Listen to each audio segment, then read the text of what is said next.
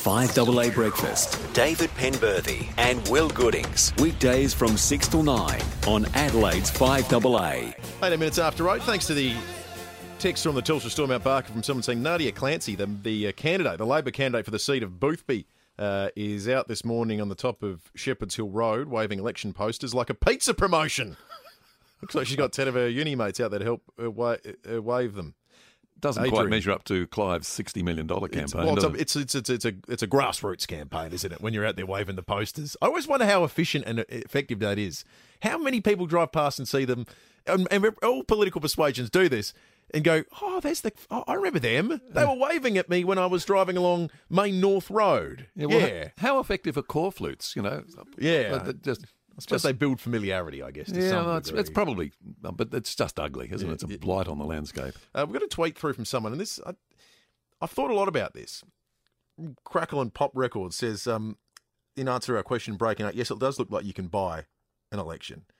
Uh, and I get my head around why 5AA would fuel it so much. I'm sure the salesperson got a nice commission, but at what cost? A lot of people might point this out when we ever talk about Clive Palmer, will make the point, well, you guys seem to be happy to profit from it.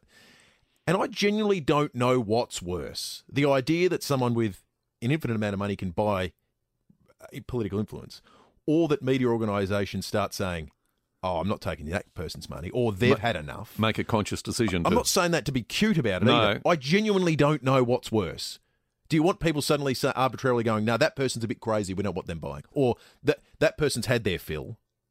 Yeah, I don't think you can make that decision because then you're getting into areas of censorship on all levels. I think if you, you're going to, you've got to legislate at a, at a, a government level. It's not up to um, commercial organisations to arbitrarily say, no, you've spent enough and Yeah. we're not taking your money. Yeah. Uh, unless the advertising crosses the bounds of human decency and it's offensive and it's racist, of course, then you make that decision. Sure. But once again, they are the norms and what's expected in the community.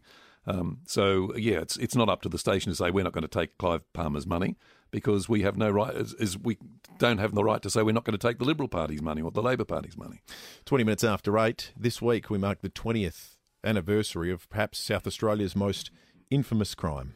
How would you describe your life as the son of Robert Wagner, one of the worst serial killers in this country? broken and destroyed because it's affected me more than anyone else has known, knowing that my father did what he did. It destroyed me knowing the person that I loved and cared about was uh, um, capable of killing. Robert Wagner's son sitting down with Rosanna Mangiarelli, the uh, host of Today Tonight. R- Robert Wagner's bid for parole last week lasted 10 seconds in court. And I think everyone agrees it was probably 10 seconds too many. Rosanna, good morning to you. Um, this must have been an extraordinary insight sitting down with um, uh, Robert Wagner's son. It certainly was. Good morning to you both. It uh, was uh, one of the most uh, confronting interviews I've ever done, I must say. A young man who is intensely tormented by what his father has done and has lived with it for 21 years, and it's not been an easy road. Now, did Today Tonight approach him or did he approach you to, to tell his story? When the uh, Robert Wagner made his bid for non parole, he used his son as an excuse, the 21 year old, saying he wants to live with him in the community. And that's when we reached out to him.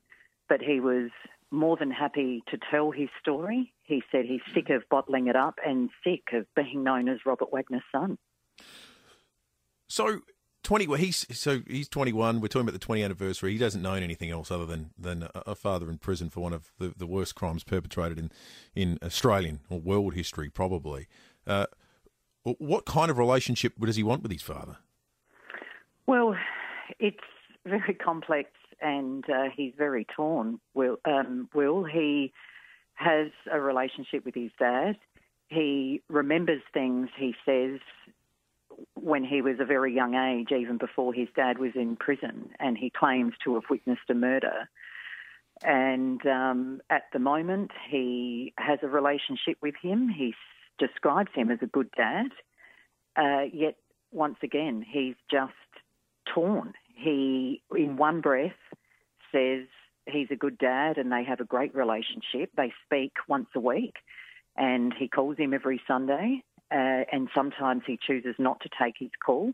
And when he was in Adelaide, he used to visit his dad rather regularly.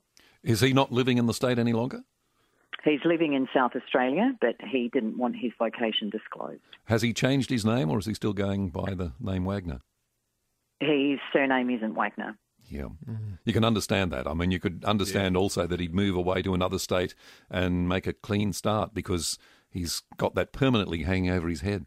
Well, this is what he wants to do, Graham. He has lived his whole life being Robert Wagner's son. Can you imagine the, what he experienced at school? Oh. He copped so much flack, um, even within the family, which isn't stable. It's a very messy situation, and um, there's a lot of infighting as well. So he has bought the brunt of these heinous crimes, which you know he's very angry about. He admits himself. You know he's he's scared of what he's capable of. He admits he has a temper. You know he admits he's got serious um, mental health issues and disabilities, and um, he's also very fearful of if his dad was ever released what his dad would be capable of and what his dad would be capable of influencing him of doing. Mm, so God. it's a frightening situation, and you can understand how um, tormented this poor guy is. Well, it'll be a fascinating insight uh, into to Robert Wagner and the, the life of his son, Rosanna. Looking forward to seeing it on Today Tonight. It is because he does, uh, you know, give us an insight into his dad's mind and uh, talks a lot about um, the uh, 21 years of hell for him. Extraordinary. Thank you for that, Rosanna Mangiarelli, host of Today Tonight. Understand you're going to be the subject of a conversation with Cornsey too coming up, Rosanna. That's right. I um, sat down with Cornsey last week, so that was uh, a lovely, uh, lovely chat. Very Is it a tell all? talk to. Tell all? Well, there's not a lot to tell, Graham. oh, come on, Rosanna. I worked with you long enough. uh, no, he he was great. It was uh, it was a nice, um, I, I guess, just to look back at my parents' life. It was mainly about my mum and dad, but um, no, he's uh, very easy to talk to. It was fun. Excellent. Today tonight, six thirty tonight, the twenty year anniversary of the uh, the Snowtown case. Thanks for your time, Rosanna. Thank you. This is ACAST Recommends. Every week we pick one of our favorite shows, and this is one we think you're gonna love. Let's get real. Have you ever wondered why adults are so obsessed with Disney? I'm theme park journalist Carlye Wisel, and on my new podcast, Very Amusing, I'm discussing every story, secret, and shenanigan I know to bring you an inside look at what's really going on there. From secret spaces like Disneyland's private $15,000 dinner to surprising celebrity hot takes, we're covering all of your curiosities. Subscribe to Very Amusing with Carlye Wisel now on Apple, Spotify, or wherever you get your podcasts. ACAST is home to the biggest podcasts from the U.S. and around the world. Subscribe to this show and hundreds more now via ACAST or wherever you get your podcasts.